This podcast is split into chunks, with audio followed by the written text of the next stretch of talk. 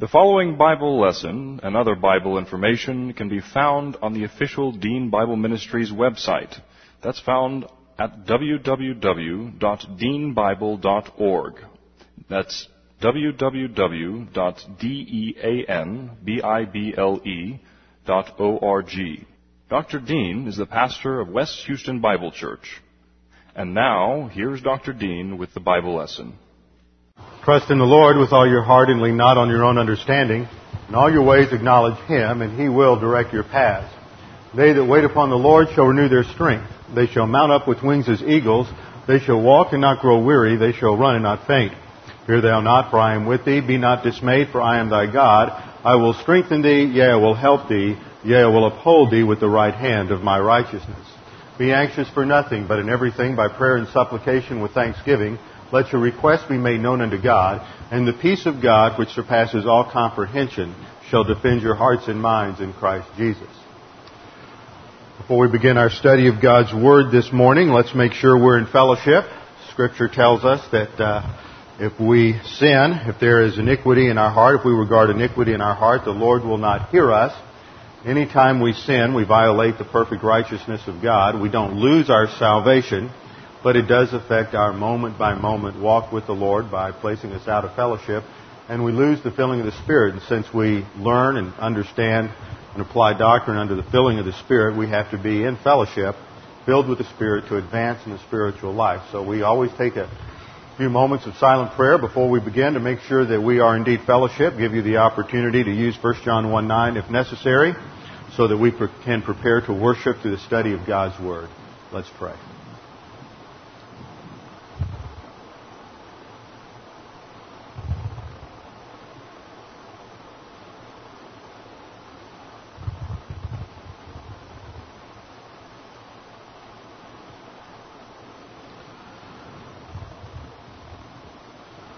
Father, we do thank you that we have the privilege to come together as a body of believers to worship you freely in this nation.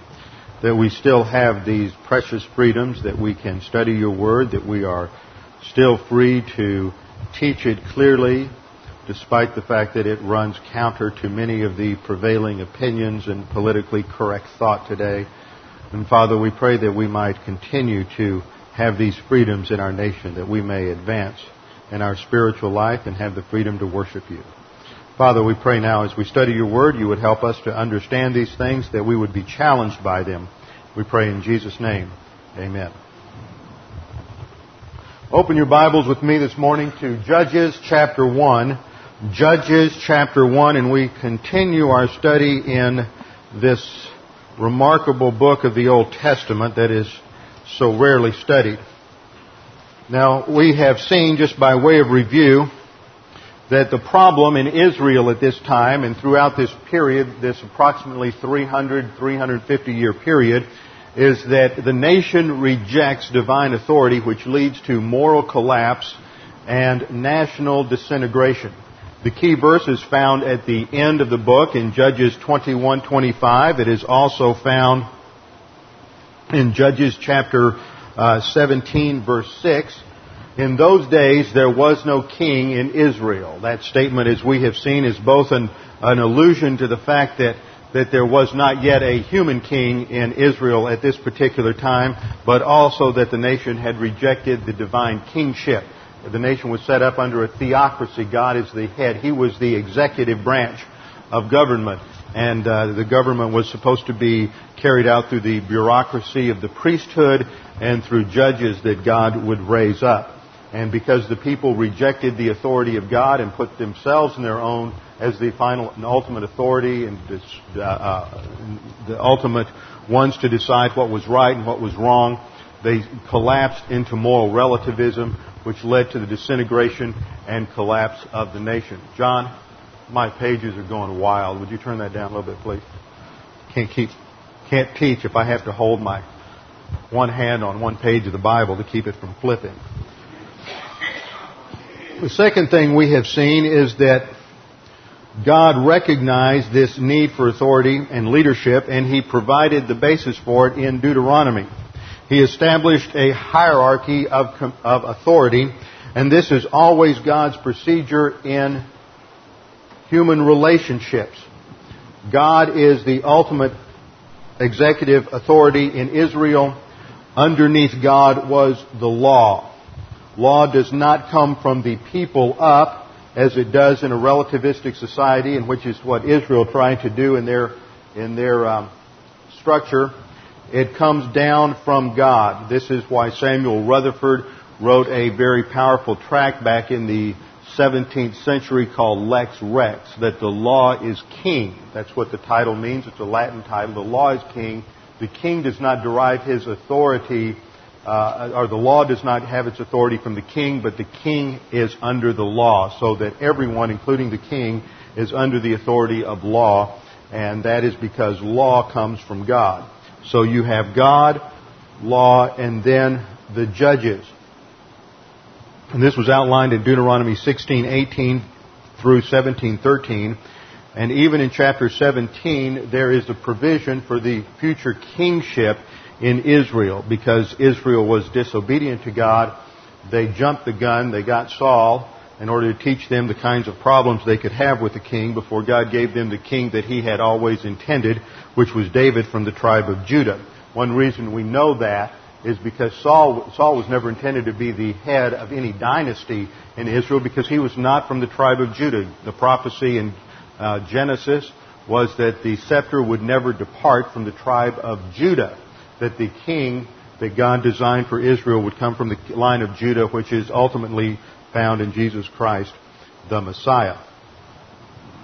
One thing we learn from that is from uh, we saw in our analysis of Deuteronomy 17 is that the king was required to read the law, to make a copy of the law, and to read it on a daily basis. And this emphasizes the fact that that the ultimate authority for any judicial system, for any political system, must derive from God. And when that absolute base is cut loose from a nation, then it's set adrift on a sea of relativism and that leads to the internal collapse of the nation. And so Judges will portray for us what happened in Israel and also what is happening in our own nation. At the conclusion of last time, we saw the outline of this particular book. There are three sections to it, and it's important to get this into your minds to think your way through. There's two things that are going to be different for us. One is understanding this, and in order to get past these differences, we have to understand the outline and we have to understand some things about the nature of Hebrew narrative and Hebrew history. It's not like uh, the way Western Europeans developed the writing of, of history. And if you try to read biblical history and biblical books from the frame of reference of Western European standards developed many centuries later, then you'll end up both confused and doubting the authority of Scripture. But we'll get to that in a minute. The outline, there's three sections. 1 1 to 3 6 is the introduction. 3 7 to 1631 is the main body of the book where we go through uh, eight different cycles or seven different judges that are going to be uh, emphasized there cycles of uh, deliverance and disobedience and discipline, and then deliverance again, and then disobedience and discipline. And then there is, in the last four chapters, there are two appendices which uh, emphasize how uh, horrible the situation was in Israel and how, how everything had deteriorated into pure paganism. The introduction will review and summarize the entire history for us and outline these cycles of deliverance the main section shows the breakdown of the leadership of the nation and shows that when the people's value system is, has deteriorated, it affects the leadership as well. The leaders come out from the culture as a whole. They are not distinct from the culture as a whole. So that when we have leaders and we look at them and we see their value system, we see their morals, we see their uh, character, they are often a mirror of the culture as a whole. And then the last four chapters show how the spiritual values of the people have completely broken down. The theme of Judges is the rejection of divine authority and the consequent paganization. What I mean by paganization is that they have adopted the uh, pagan principles. Pagan is a term to describe any, anyone, no matter how wonderful they are, no matter how kind and generous, no matter how, uh, how much uh, human virtue or integrity they might have, no matter how conservative they might be, no matter how liberal they might be. It describes someone whose thought systems is not based, whose thought systems are not based on the scriptures. That's what paganization is, and we are going to see how it, what its symptoms are in this book. So the theme is the rejection of divine authority and the consequent paganization of the nation Israel. When a culture is paganized, we will see that it assimilates pagan principles, policies, philosophies, politics, political theory, and procedures. And that is so important. Procedures are methodology. Procedures are how you do what you do. And so often people think that methodology is somehow neutral, that it doesn't really matter how we do what we do as long as what we want to do is the right thing. But that's all called the end justifies the means. It is important not it is as important how you do what you do, what your procedures are, as it is the ultimate goal. And so we will see that Israel adopts pagan principles, policies, philosophies, politics, and procedures, and that paganizes the culture so that by the end of the book, they really don't look any different from the culture, the Canaanite culture that surrounds them, that they, they failed to remove from the land. Now, the point of this, in terms of application for us as church age believers, is that this, is a, uh, uh, it, this portrays the principles of warfare. And we know that as believers, we are in spiritual warfare. It is our task to uh, have victory over thought processes in our lives. We are to take captive every thought for Jesus Christ. And so I uh, opened up last time by explaining that we need to look at this uh, in terms of, as Israel's going into the land, in terms of a new believer looking at your mind and your thinking in the same way Israel looked at the land. God had given them the land. It was theirs. God had promised it to them. This was theirs by right. He gives them the title deed, but it is their responsibility to take control of the land, just as it is the believer's responsibility to look at his, his mind, which is the basis for living life. Everything we think determines what we are. And so it is our task to go in and to root out every single aspect of human viewpoint thinking, every single false concept in our mind so that we can think as God thinks about life around us. And that is a phenomenal task and we can only do it if we have absolutes, if we have the Word of God. So we come to the first verse in Judges, which locates us in time.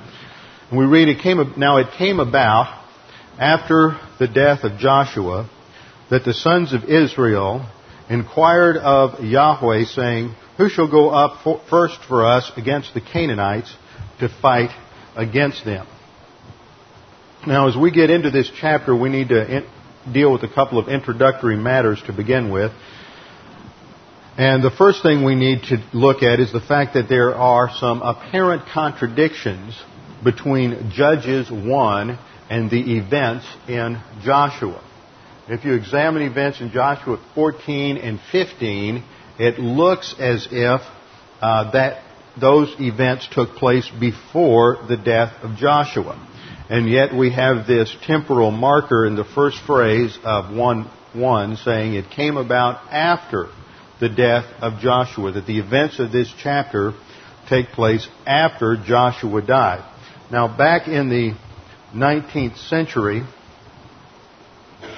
back in the 19th century, there was developed a, a theory, an approach to um, the Old Testament that was really based on viewing the Old Testament, interpreting the Old Testament on the basis of modern concepts of how you, of writing, modern concepts of history, and of course, undergirding all of that was an evolutionary theory of the development of religion. That God, of course, could not uh, speak directly to man. That was their presupposition.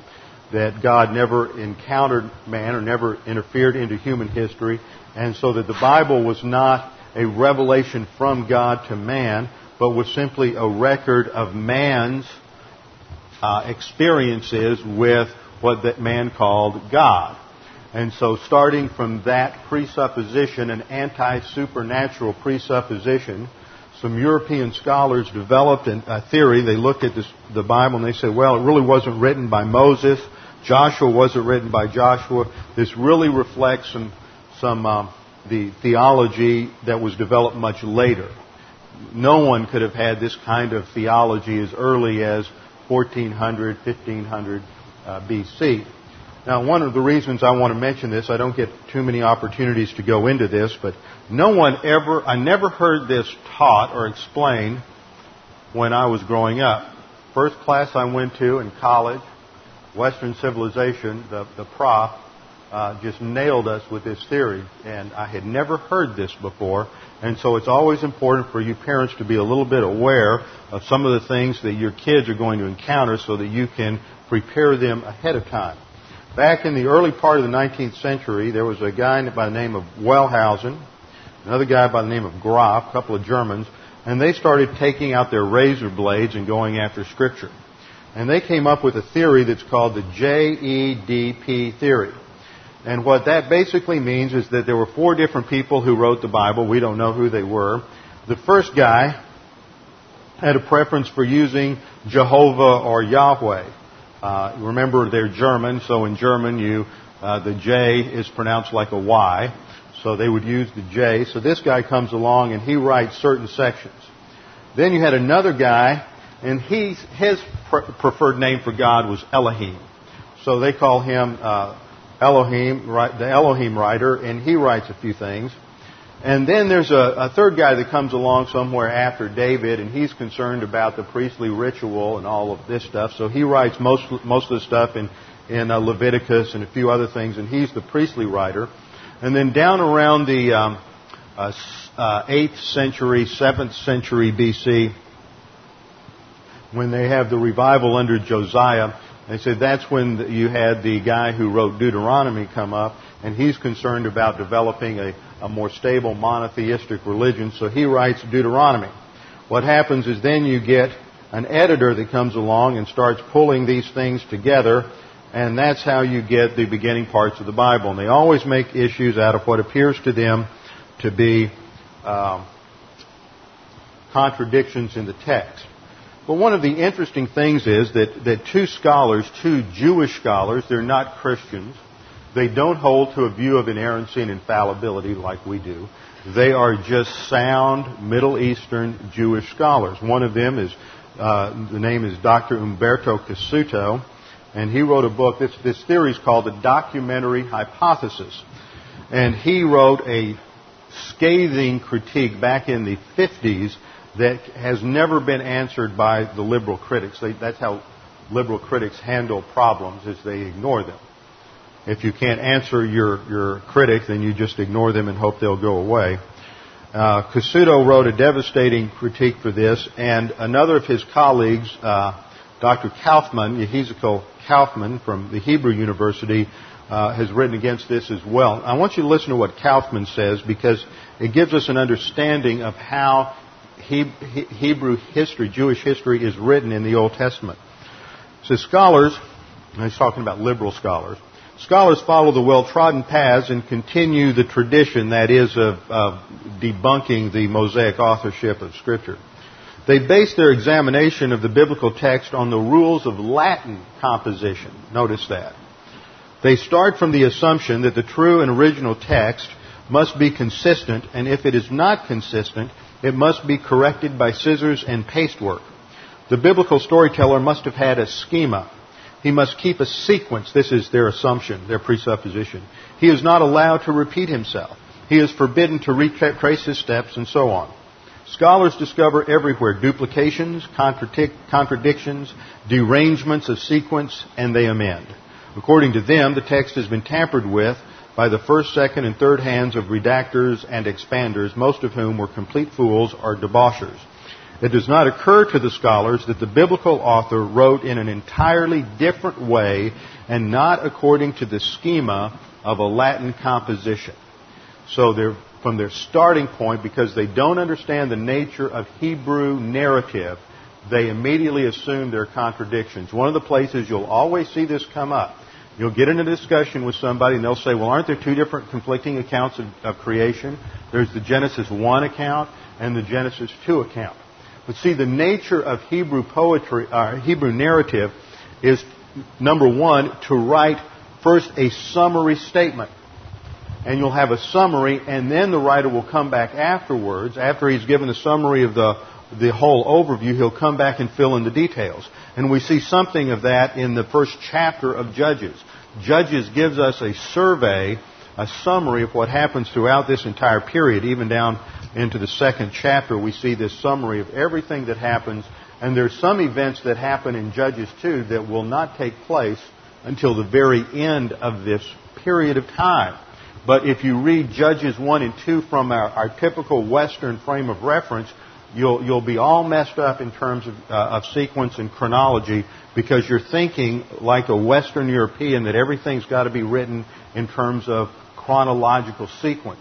But the Jews write from a logical sequence so that they, they write, if, if they were to write American history, they were to start off at, let's say, at the time of the American War for Independence and the writing of the Constitution, they might take one particular um, uh, amendment, like, let's say the Second Amendment, and instead of just dealing with it in terms of the original situation in, in the 1790s, they would trace out logically all of the implications and how that was treated throughout uh, American history up to the present, and then they would come back and deal with another subject. So it's written topically and logically so that you hear the whole story on one subject at one time and not just giving um, sort of chronological information that doesn't really have a, a unifying theme or, or where you're able to tie it together.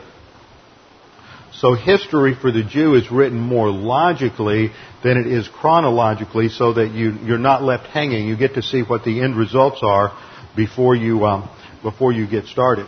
Now, when the, the liberal comes to Judges 1, they immediately say that there are some, some contradictions between judges. Well, there are some differences. And we have to understand how to handle those differences. If you compare Joshua and the battles in Joshua, Joshua is the general and all 12 tribes are united. They cross the river Jordan. All the tribes do battle against Joshua, do battle against Ai do, go down and, and do battle in the south and then up in the north. It's a national effort. But when you come to Judges 1, it's a tribal effort. So if you compare uh, uh, Joshua uh, with Judges, in Joshua you only have one major war with various campaigns, whereas in Judges 1 it's broken down into a series of battles and it's not viewed as one total war. Second, if you compare Joshua with Judges 1, you'll see that Joshua portrays more of an idealized or a perfect war that is very organized and successful. Yet in Judges, you don't have that type of perfect organized warfare. In fact, it's, it's very negative. And the further you get into Judges 1, the more negative the comments become. It's, it's a, the warfare is, is uh, piecemeal, it's disorganized, and so liberals say, well, they're, they're both telling the same story. Well, they don't understand that there's a, there is a difference in terms of the way you approach the narrative. The third thing is that in, in uh, Judges 1, you have the nation, the tribes fighting separately. Look down at verses 9 through 12. Verse 9, afterward, that's after the events of verse 8. Afterward, the sons of Judah went down to fight against the Canaanites living in the hill country and in the Negev and in the lowland. So Judah went against the Canaanites who lived in Hebron. Now notice this. In this, in this chapter, it is just the tribe of Judah that is going against the Canaanites in Hebron. Now the name of Hebron formerly was Kiriath Arba, and they struck Sheshai, Ahiman, Talmai. We'll come back and look at that in a minute. Go down then in verse 11. Then from there he went against the inhabitants of Debir, Now the name of Debir formerly was Kiriath Sefer. So you see that it is one tribe going against these these um, these this, these Canaanite cities. Now hold your place there and turn back to Joshua chapter 14. Look at Joshua chapter 14.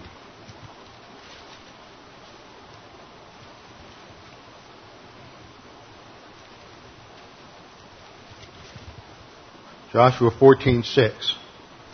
Then the sons of Judah drew near to Joshua in Gilgal, and Caleb the son of Jephunneh the Kenizzite said to him, You know the word which the Lord spoke to Moses, the man of God, concerning you and me in Kadesh Barnea. Now let's get a little background on this so that you can understand.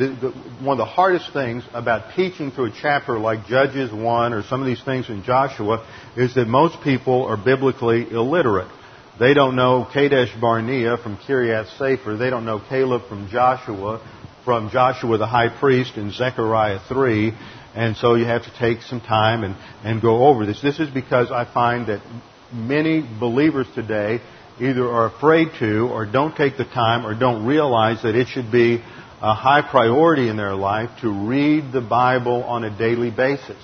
You're reminded, sure you're going to run across verses that you don't understand. Sure you're going to run across some things that perhaps aren't a great translation, but, but you're going to be reminded of many great promises that are in the scriptures and you're going to be able to use them. The first stage in the faith rest drill is to mix faith with the faith with the promises of God. If you don't know the promises, then you won't know what to believe. So you can't even begin the faith rest drill if you don't know promises, and that's why the psalmist says, Thy word have I hid in my heart that I might not sin against thee. We have to not only know doctrinal principles, but we have to know what the Word says precisely. This is why so many Christians get all twisted up in, in witnessing situations, is because somebody quotes something and they don't know the Scriptures to answer them, or it's misquoted and they don't know the Bible well enough to be able to handle the argument. So since they feel defeated, they just don't witness. They don't want to get engaged in a discussion with somebody. And so it is a priority for every believer to study the Bible just so you know who the main players are and what the main, main events are. Now this verse refers back to the events when the tribes of Israel came out of, left Sinai and came to the edge of the promised land the first time at Kadesh Barnea, just outside the southern boundary of Israel. And the spies were sent into the land, one from each tribe. Among those 12 spies, you have Joshua and Caleb the spies went into the land and they came back and they said, well, the people are numerous. There are giants in the land, the sons of Anak, the Anakim, and we'll see reference to them in Judges 1. These giants are in the land and they have fortified cities. There's no way we can, we can take it. We, we don't have enough people. We don't have the kind of military uh, weapons. We don't have what we need to, to defeat these, these cities. But only Joshua and Caleb said, we don't need to worry about strategy, tactics. We don't need to worry about what kinds of engines of war we have. God is for us. Who can be against us? Let's go get them.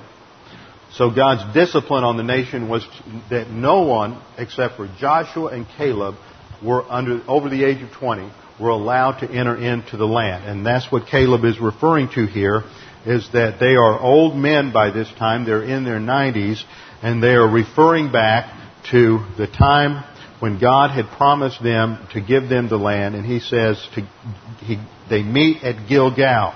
Now Gilgal becomes a critical place in the history of the nation. Now Gilgal is located, I'm going to see if I can find it here on the map. Gilgal is located up in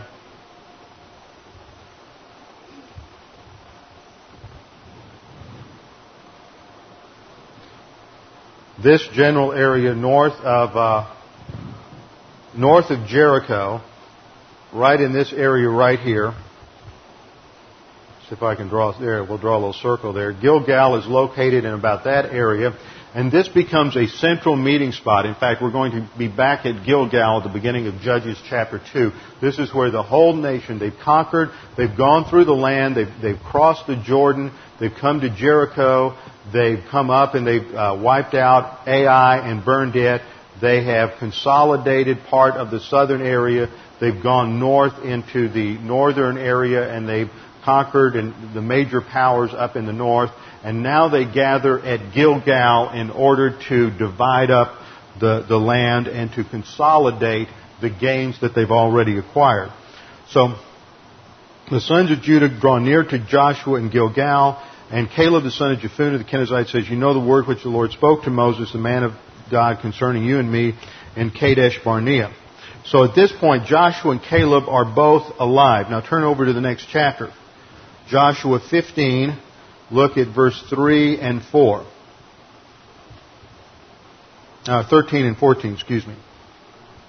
Now he gave to Caleb, the son of Jephunneh, a portion among the sons of Judah, according to the command of the Lord to Joshua, namely Kiriath Arba, Arba being the father of Anak. Remember, I mentioned the, the giants, the Anakim. This is their descent from Arba. Now, verse 13 describes Joshua giving the land to, to um, uh, Caleb. Say, Caleb, this is your land. God's promised it to you. This is your title deed. Now, if you read into verse 14, and Caleb drove out from there the three sons of Anak, it looks like the events of verse 14 immediately follow the events of verse 13. But in verse 13, Joshua is alive, and if 14 follows 13, then Caleb drives out and takes possession of Debir and Hebron when Joshua is still alive. But Judges tells us that it is after Joshua dies. See the apparent contradiction? Well, see, the writer of Joshua is not writing chronologically. He is writing logically. First, he tells us that Caleb goes to Joshua and gets the rights to the land, and then he tells us what the ultimate result was. So he doesn't leave us hanging. In Paul Harvey's words, he gives us the rest of the story right up front. He's not giving us chronological history there, so that is why there is no contradiction. There are four reasons why Joshua and Judges are recording uh, two different periods of time rather than conflicting accounts of the same period of time. First of all, Judges 1:1 says that the book of Judges follows the book of Joshua. It is after the death of Joshua, so that's our first evidence. Secondly, in Judges 1:1 we're told that the sons of Israel, this is a technical term for the entire nation, the sons of Israel inquired of the Lord. This is not a procedure followed in the book of Joshua at all. So there is a new procedure for seeking the will of God. And Joshua, the people went to Joshua and God spoke to Joshua. Here they must go through the priests. It's probably uh, the use of the Urim and the Thummim, which were two different stones on the high priest's garment, which were used to, they either glowed, yes or no, or something. We're not sure how they operated, but it was a means by which they could seek the will of God. Third, Joshua 1:1 says, Who shall go up first for us against the Canaanites? So we see here that there is a certain uh, a theme here of the individual tribes going in and removing the remaining pockets of Canaanite resistance in their areas. So each tribe would then go to their area, and there were still pockets of Canaanite resistance, and they would have to uh, take them out in order to secure their domain. So it's a different type of fighting than what we find in Joshua. And then the fourth point of why there is a distinction is in Judge, Judges 1 3, where Judah now, here we see Judah and Simeon have been dead, by the way, for about uh, 800 or more years. These were uh, two of the sons of, uh, of Jacob, the heads of the tribe. So their tribe is called by the name of the founding individual. Uh, there is no Judah or Simeon alive. This is just the name of the tribe. So the tribe of Judah says to the tribe of Simeon, Come up with me into the territory allotted me. So here we see them taking out individual uh, portions of their inheritance in order to have it divided up and to begin to settle in the land. So we conclude from this that Judges 1 is not talking about the same period of time as the book of Joshua. And Judges 1 3 presupposes that the tribe of Judah has already received its allotment of land from the major war that has already been fought. So first there's the war that secures the major area, and then there is the mopping up operation. Well, let's get into the text here and see what is going on. In this first section, from 1 1 to 3 6, where we have the introduction to this entire book, the main theme of this is Israel's failure in the holy war. God has told the nation, his mandate was to go into the land and to completely annihilate the Canaanites, to wipe out everyone, man, woman, and child. Now, immediately that runs counter to modern concepts of, uh, of warfare, and you never involve the women or the children. And not only did God say to wipe out all the women and children, but He also said to, in some cases to wipe out their cattle, their sheep, uh, everything. He did not want the Jews to be dependent in any way, shape, or form on a pagan culture. God was going to demonstrate that He was completely sufficient for everything in the nation Israel. They did not need to borrow anything from a pagan culture. They didn't need to get their cattle, their sheep, or anything. God would provide completely for Israel. Yet they failed to trust him, and the result was national discipline and national disaster. So these first three chapters, or at least down through 3-6, are going to summarize the historical events, events of the entire period of the judges. We're going to see the basic trends of history that go through this period. Chapter 1 will summarize Israel's military response to the problem of Canaanite possession of the land. And what we will see here is that they, they decide to become comfortable and to just settle down and coexist with the Canaanites. And that's typical of most believers. I think every Christian, at the moment you are saved or within the first two or three years of your Christian life, you, may, you decide what your ceiling is in terms of spiritual growth. Uh, I find that to be true. Just it may not be true in every case. Every now and then, somebody, when they're a little older, gets uh, comes under enough severe divine discipline, they realize they better reevaluate their decision. But at some point early on in your Christian life, you decide just how committed you are, how positive you are, and how far you really want to grow in the Christian life. You decide what your priorities are. And so what happens is you decide that maybe you'll just take out the major pockets of human viewpoint in your thinking, but gosh, we don't want to seem like we're we're too enthusiastic or we're radicals or or uh, that somebody might think we're fanatics for for goodness sake. We don't want anybody to think we're a fanatic for doctrine. So so let's not get too concerned. Let's just make sure we we adopt the major uh, moral spiritual principles and not get too committed and trying to let's say uh, work out a biblical uh, biblically consistent theory of science or mathematics or art or music or anything like that. Let's just uh, let's just deal with the basic issues of, of, of, the faith and not not get too carried away with these things. But that's not the picture that the Bible portrays, and the result is that once you reach that level of compromise where you're willing to coexist with a certain level of false thinking in your mind, and that's what human viewpoint is, then that eventually will be your downfall. And it may take another 15 or 20 years before that human viewpoint works itself out, but that will destroy your spiritual growth eventually. God calls for people to be fully committed. That's why Joshua said at the end of this book, at the end of Joshua, as for me and my house, we will follow the Lord. Choose you this day who you will follow. Are you really committed? Do you really want to go all the way to spiritual spiritual maturity, or do you just want to make sure that, that your basic problems in life are somehow solved and you can somehow uh, get that taken care of and that God will come along like a magical Santa Claus and uh, deal with your problems here and there whenever you have them.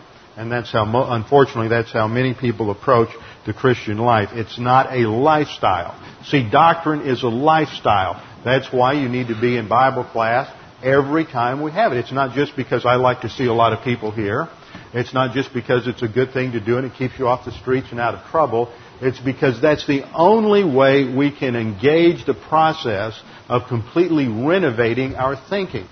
And it's especially those of you who are parents, it is your responsibility to then be communicating these principles to your children day in and day out in the home.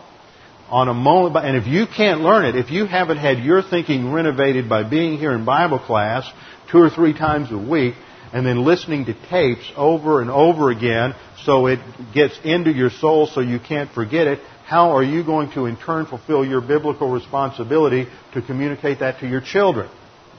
This is, this is a lifestyle commitment. That's why I stress positive volition. The trouble is that most people get so distracted with all the details of life that Bible doctrine takes second place or third place. And if Bible doctrine takes second place or third place, then I'm telling you, you are just as much a failure in your spiritual life as the Israelites are in the period of the judges.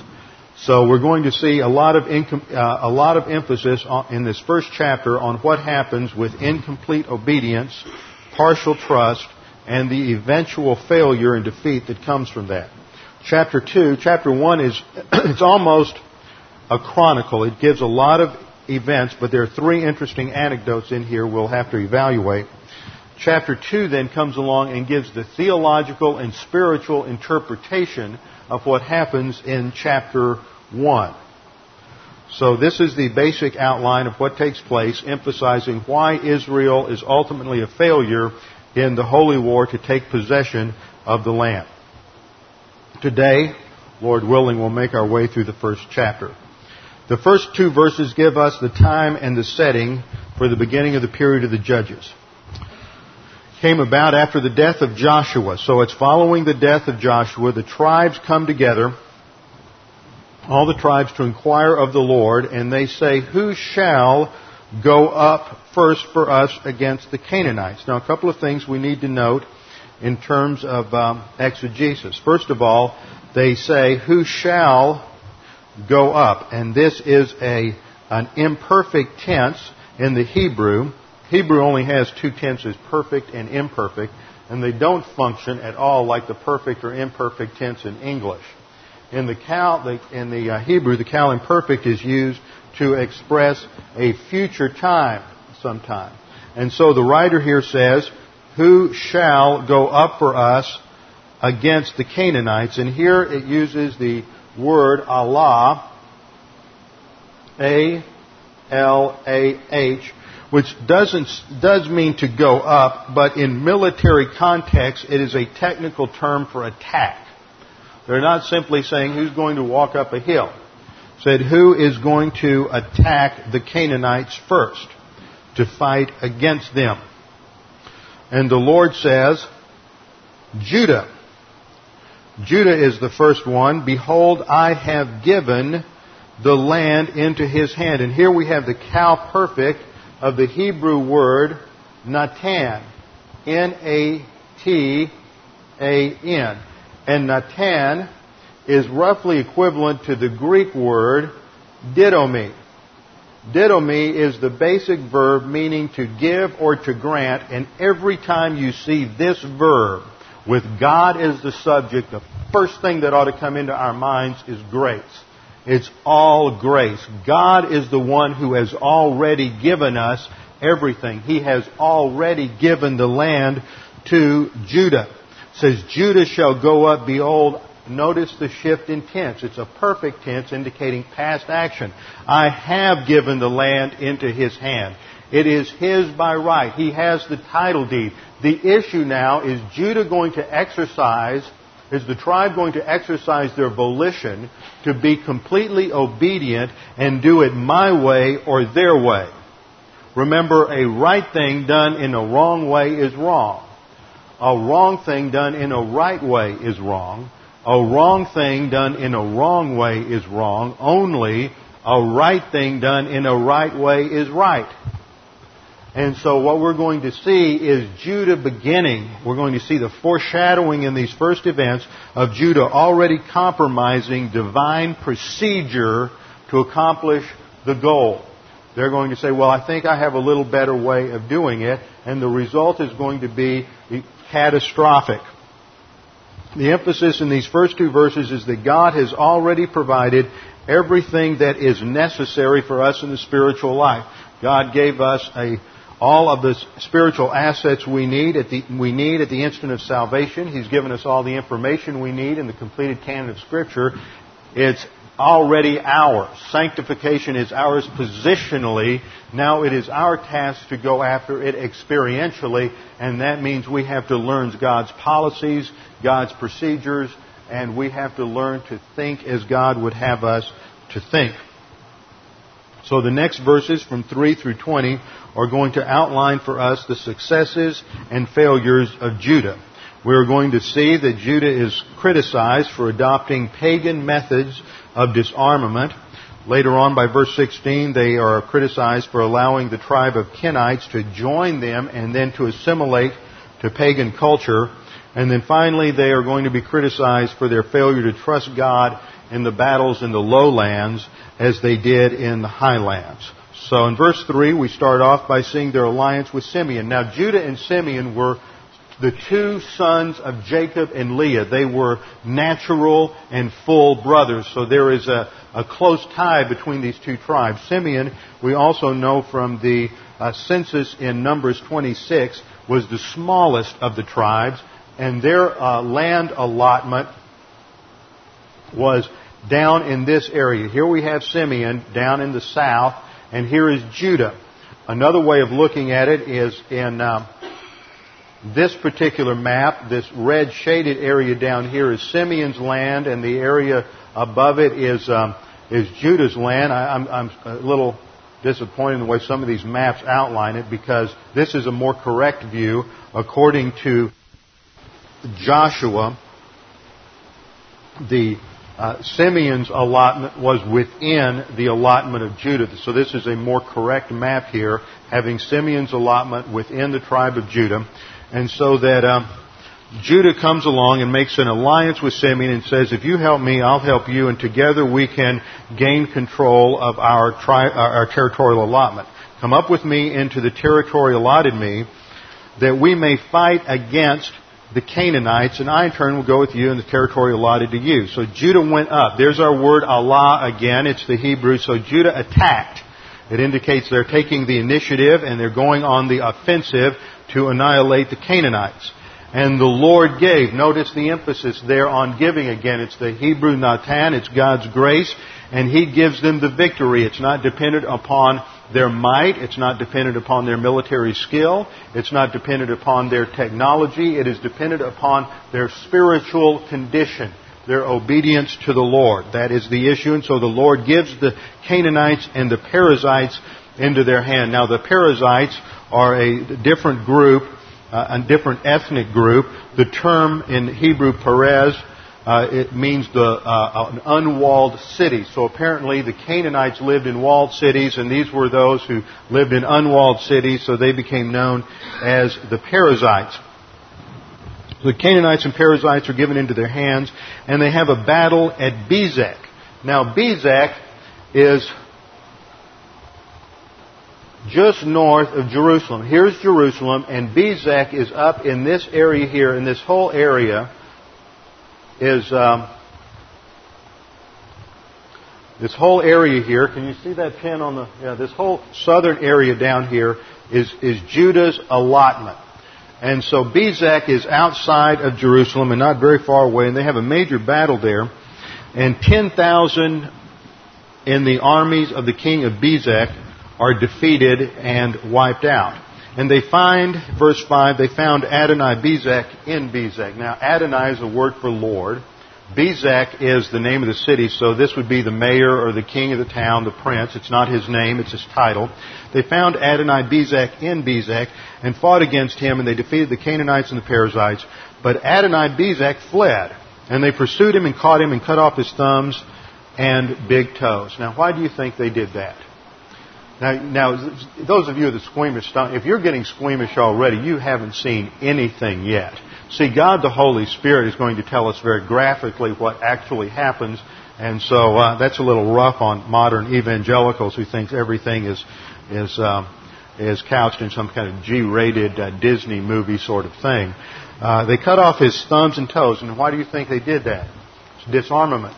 Very hard to hold a uh, spear or to hold a sword or to run fast if you don't have uh, your thumbs or big toes. So it basically takes away his military skill. And verse 7 gives us the, notice how God gives us his critique of the situation through the mouth of the pagan. Adonai Bezek says, 70 kings with their thumbs and their big toes cut off used to gather up scraps under my table. So apparently he had quite a military reputation and he had defeated a number of armies and all of these men were now slaves and they had their toes and thumb, big toes and their thumbs cut off and they just ate the scraps from his table. So he says, 70 kings with their thumbs and their toes were cut off gathered scraps under my table as I have done, so God has repaid me. Now he doesn't believe in God, but he's just making a pagan statement that somehow there's, there's justice and now it's finally come back and I'm getting what I, what I deserve. But what we learn from this, if you read between the lines, and I don't mean there's some sort of special spiritual meaning here, is that it is the Canaanite, it is the pagan Canaanite methodology of disarmament to cut off thumbs and toes. Where does God say to Israel that you are to have this sort of cruel and unusual punishment? He doesn't. God's standard was annihilate him, take his life, kill them, every single one of them.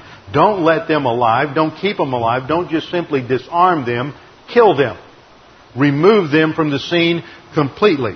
So right here we see a hint of Judah's eventual compromise and assimilation. They're already beginning to adopt pagan practices and pagan methodologies operating under an end justifies the means methodology.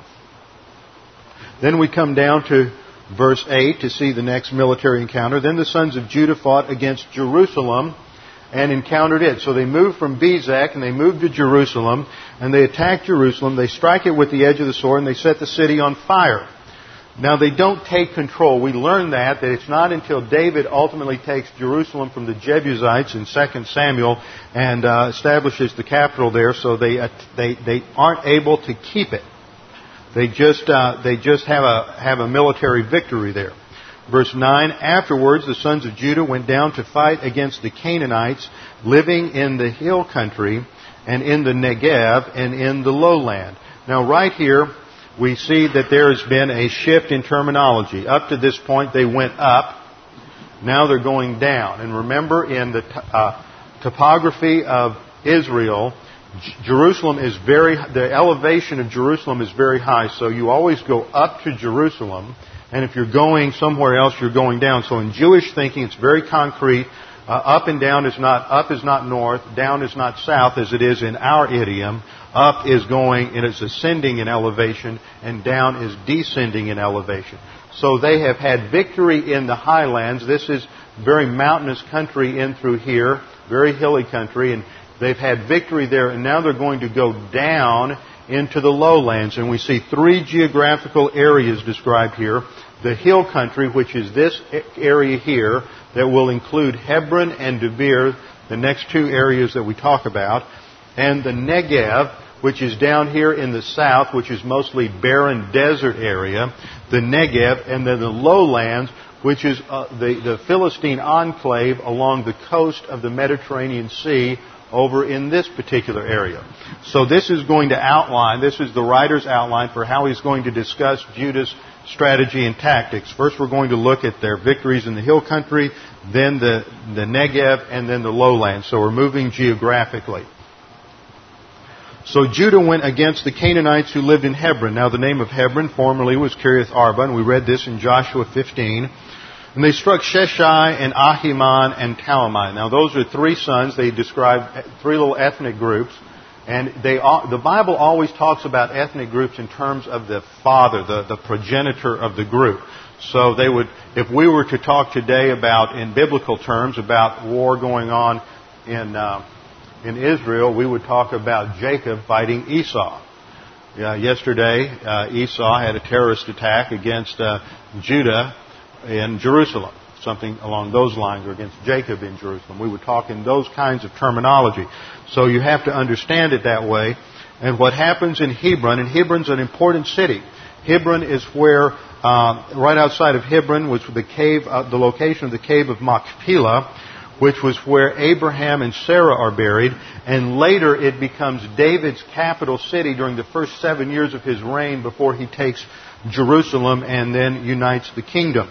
So Hebron has an important place in the history of Israel, and if you were writing this later on, then this would have significance to the Jews. So they take Hebron, and this is the fulfillment of God's promise to Caleb. This is where it properly took place chronologically. And then they're going to move south from Hebron to Debir. And something interesting takes place here, a very fascinating episode. From there, we read in verse 11. Let's read the account and this anecdote, and then we'll come back. This is the second anecdote. The first was about Adonai Bezek. This is the second. Each one of these little, little anecdotes gives us a real theological perspective on a theme of the whole book. From there he went against the inhabitants of Debir. Now the name of Debir formerly was Kiriath Sefer, which means the city of the, of the scribes, probably. May have been a place where they kept archives or records. Uh, the, and Caleb said, The one who attacks Kiriath Sefer and captures it, I will even give him my daughter Achsah for a wife. And Othniel, the son of Kenaz, Caleb's younger brother, captured it, so he gave him his daughter Achsah for a wife. Then it came about when she came to him that she persuaded him to ask her father for a field. That then she alighted from her donkey, and Caleb said to her, What do you want? She said to him, Give me a blessing, since you have given me the land of the Negev. That's the dowry. She wants something in addition to the dowry. The land of the Negev is the dowry. Give me a blessing, since you have given me the land of Negev. Give me also springs of water. So Caleb gave her the upper springs and the lower springs. Now, this doesn't sound like much, but this is a crucial episode in this whole narrative of Judges. It sets up a standard. Othniel and Achsah are set up by the writer as the ideal man and woman in God's plan against whom all other men and women and their relations to one another are evaluated throughout the rest of Judges. Nothing negative, they are presented in a very positive light. There's nothing negative about either one of them, and that is in contrast to everybody else in the book of Judges. So, first of all, you need to be careful when you read this that you don't, when, when Caleb is offering his daughter as a wife, you have to realize that aside from the liberal agenda of Western civilization in the last hundred years, the normal operating procedure was for parents, because they obviously were smarter, they knew their children better, and they understood their strengths and the weaknesses that and that's the theory it didn't always work out that way but parents decided who their children would marry and this is not to diminish uh, Achsah at all. This is not some kind of uh, patriarchal agenda. Do not read into this some sort of Western feminist liberal human viewpoint. Be very careful here. This is going to tell you how God thinks about the roles of the sexes, not how modern man thinks the roles of the sexes should work out. In fact, uh, Achsah is viewed here as the ideal woman. What she does is very similar to the standards that Solomon talks about in the 31st chapter of Proverbs for the godly woman. She is going, she is, this is a very honorable thing for her because uh, Caleb is saying, okay, who's going to be the greatest military hero in the tribe? And that's the man I want my, my daughter to marry. She's going to have somebody who can provide for her, somebody who can protect her, somebody that can take care of her. So she is very honored to marry this kind of a man. What we also see here in, in terms of Achsah is that when she talks about, she looks at the situation, she understands that, that, um, that uh, Othniel has been given a uh, land inheritance down in the Negev, that that's a desert area, so she has her family's interests as her priorities. It's not her personal agenda, her interests, her career that is the priority. It is the family, and she has a long range view of the family in terms of sons, grandsons, great grandsons, and future generations. So she has a long range view of what the priorities are. Now, this section here is a direct quote from the book of Joshua, this whole episode. Now, why is it, we ask, does the writer pull in this quote from Joshua? It is to set up the standard against which all later uh, male female relationships are going to be evaluated in the book of Judges. Achsah becomes the role model of the virtuous woman. Notice her values here. She shows initiative. She sees a situation, a problem, that there's something lacking, and she comes up with a solution. She shows intelligence. She understands the geography, the agricultural needs, and she's thinking in terms of the long range advantages to her family. She shows deference and respect for authority. She does not, uh, when she comes to her father and she gets off uh, of the donkey, she's showing respect for him. She um, shows poise in the situation. She doesn't get carried away by emotion. She is showing clear objective thought. She is well mannered. This is something parents ought to drill into their kids is good manners. She knows how to handle herself in a crisis, and she puts her family's interests ahead of her own. In terms of Othniel, who is the, the nephew of Caleb, I, I call Caleb sort of the Jewish dog soldier. Those of you know history, one of the Cheyenne war tribes were the, called the dog soldiers. Caleb is Hebrew for dog, so he's the Jewish dog soldier. He's a great warrior. He, he, his nephew Othniel, Othniel is presented as the ideal model of what a man should be like. He is the warrior who goes forth in the power and the promises of Yahweh to do battle for the nation and to accomplish his God-given mission. He has no doubts. He doesn't question God. He relies exclusively on the promise of God and he shows initiative and leadership. He doesn't worry about the obstacles. He worries, he is concerned about the God who overcomes the obstacles. Now when we look at this whole episode, there's a couple of things we ought to note. First of all, everyone involved, the father Caleb, the daughter Achsah, the husband Othniel, the son-in-law, and all of their relationships demonstrate boldness, respect for authority, respect for one another. They understand their biblical roles in terms of leadership and response and help and assistance. Uh, Achsah is fulfilling her role as a woman to assist the man. She is going to improve his lot. Um, they show good manners. They show initiative. See, this is the picture of ideal culture. This is why men should always show deference and respect to their wives. You husbands ought to be, you wives, when you go out to your cars after church, don't open the door. You stand there. That husband of yours ought to be showing you deference and respect and holding that door open for you. And you ought to be teaching your children that. I've heard many mothers teach their teenage daughters when you go out on a date, you stand there that man doesn't open the door or that date, that boy, then you don't ever want to go out with them again. You will never go out with them again because ultimately if they can't show that level of respect, then the potential of abuse is present. And this is exactly what we're going to see in the thematic structure of Judges, is that from this point on, men become feminized. We'll look at Barak, and he was supposed to go into battle. Deborah comes and says, God's given you victory. Go defeat the enemy. And Barak says, I won't go unless you go with me. See, he's, he is compared negatively to Othniel who goes forth in the power and the promises of Achsah. So the women have to stand in the gap. They become masculinized. What happens is, as in, in relation to this, is that instead of women being treated with respect and honor and deference, as we have at the beginning in Judges 1, by the time you get to the end of the book, women are abused, women are treated with very little respect, and you see that this is the example of a paganized culture. There are role reversals. Men are no longer the leaders. Women have to stand in the gap. And one of the consequences, and one of the things that goes along with this, is there is an increased abuse. There is less respect and honor treated between men and women. There's marital breakdown. There is family breakdown. And there is social breakdown. All of that is on the basis of these relaxed standards from the Word of God. This is why good manners are so important. You're not just teaching them something that's some cultural, uh, cultural concept. It is to teach honor and respect for people.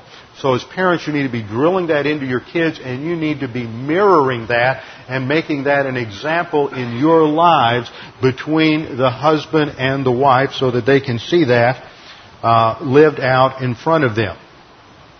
Now, we go down through the chapter, we get past this, and we see another episode in verse 16. The descendants of the Kenite. Now, these were not Jews. They are descendants of Moses' father-in-law. They're a sub-tribe of the Midianites. They come up from the city of palms, and they're going to unite with Judah to the wilderness of Judah, which is south of Arad, and they, and they went and lived with the people. So instead of conquering the Canaanites, Arad is located down here in this area southwest of Debir and Beersheba, and they live with them. There is now coexistence with the enemy instead of, of destroying the enemy. then in verse 17, Judah went with his Simeon and his brother. They struck the Canaanites living in Zephath and utterly destroyed it, so the name of the city was called Hormah. Now, why is this significant? I mean, you, you, this, there's so much data here. When the Jews were standing outside the land at, at uh, uh, Kadesh Barnea, and the, the, tri- the, the spies went and they came back, and the people said, No, we won't do it, we're afraid. And then God said, Okay, well, then you won't enter the land. Then they changed their mind and said, Okay, God, we will go in. And Moses said, No, it's too late now. If you try to go in now, you'll be defeated. Well, they went in, and where were they defeated? They were defeated at Hormah. So now, the only place where you see uh, Judah carry out the full command of God in terms of holy war is at Hormah. What? Why? Revenge motivation. See, they're not doing it anywhere else. The only place they do it is in Hormah. And so once again, the writer, you've got to understand what's going on in the biblical text and in Jewish history, or you're going to miss the emphasis. Then again and again, they're beginning to compromise their values with the human viewpoint. And the result is now the Lord was with, verse 19, now the Lord was with Judah. They took possession of the hill country. So we see that even in spite of our partial disobedience, there's still grace, and God still gives us some victory, but not the whole thing. And the last half of 19, but they could not drive out the inhabitants of the valley because they had iron chariots. See, they weren't trusting God. Earlier, it doesn't matter what the enemy has. Joshua and Caleb said it doesn't matter how many giants there are, how many walled cities, what their technology is. If God is for us, who can be against us? And now, because they are uh, they are compromising their their trust in the Lord, they are only have incomplete victory. Verse 20. Then they gave Hebron to Caleb, as Moses had promised. He drove out from there the sons of Anak, but the sons of Benjamin. Now Benjamin is just north of Jerusalem in this area. This is their tribal allotment here. The sons of Benjamin did not drive out the Jebusites who lived in Jerusalem. So the Jebus- Jebusites have lived with co- the sons of Benjamin in Jerusalem to this day. So there's coexistence. They're letting human viewpoint and divine viewpoint live co-equally in their thinking. That's, that's the idea here. And the result is that it just gets worse. The rest of the chapter is a rehearsal of Israel's failures. Joshua goes up against Bethel. And here, I don't have, I don't want to take the time to go into it, uh, a detailed analysis, but the point, there's a lot of irony here. See, what happens is, they go up and they send spies like they did with jo- uh, Joshua at Jericho, and the spies saw a man coming out of the city, but this man's not a believer like Rahab was. Saw a man coming out of the city, and they said to him, Please show us the entrance to the city, and we will treat you kindly. Now, the English totally blows the transla- translation there. The Hebrew for treating kindly is chesed, the Hebrew word for loyal, faithful, covenant love.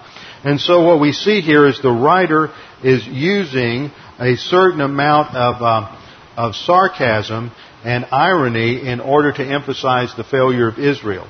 In the first half of the chapter, Israel is the agent of God's justice against the Canaanites, and Israel is the object of God's faithful love. From this point on, the Canaanites become the object of Israel's covenant love, and they're not supposed to make any covenants with, with the Canaanites.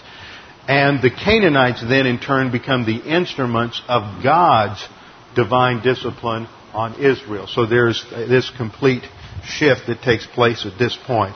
And then we see the, the, the consequences of their compromise from verse 27 on. Just notice how it reads. Verse 27. But Manasseh did not take possession. See, they've gone from coexistence to failure. Manasseh did not take possession, and the last phrase of that verse, so the Canaanites persisted in living in the land.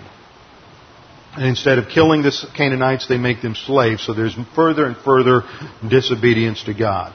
Verse 29, neither did Ephraim drive out the Canaanites. Verse 30, Zebulun did not drive out the inhabitants of Kitron. So the Canaanites, the last part of verse 30, so the Canaanites lived among them and became subject to forced labor. So there's coexistence with the, the, pagan, the pagans in the culture. Verse 31, Asher did not drive out the inhabitants. Um, verse 33, Naphtali did not drive out the inhabitants of Beth Shemesh. Verse 34, we see the failure. See, there's been compromise, then there's coexistence and partial failure, and then there is defeat in verse 34 to 36. Then the Amorites forced the sons of Dan into the hill country, for they did not allow them to come down to the valley. Yet the Amorites persisted in living in Mount Heres, in Ajalon, in Shaalbim. But when the power of the house of Joseph grew strong, they became forced labor. So the writer has given us an analysis of what happened starting in the south and moving north, and it also follows a theological pro- progression of most, mostly obedience to partial obedience to complete disobedience and consequent failure.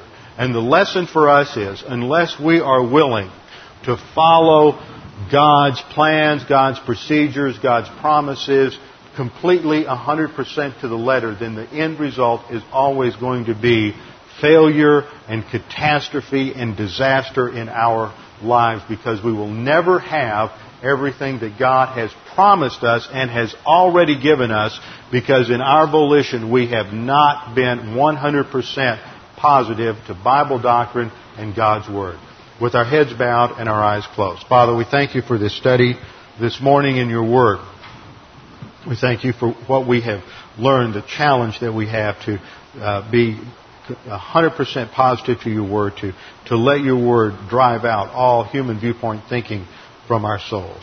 Father, we thank you for what we see here in terms of grace, that you have already given us everything and it came at the cross. And that at salvation we have everything we need for life and godliness. Now, Father, we just pray that if there's anyone here this morning without faith, without hope, without eternal life, that you would make the gospel clear to them and they would make that most important decision of their eternal destiny to trust Christ alone for their salvation. Father, we pray these things in Christ's name. Amen.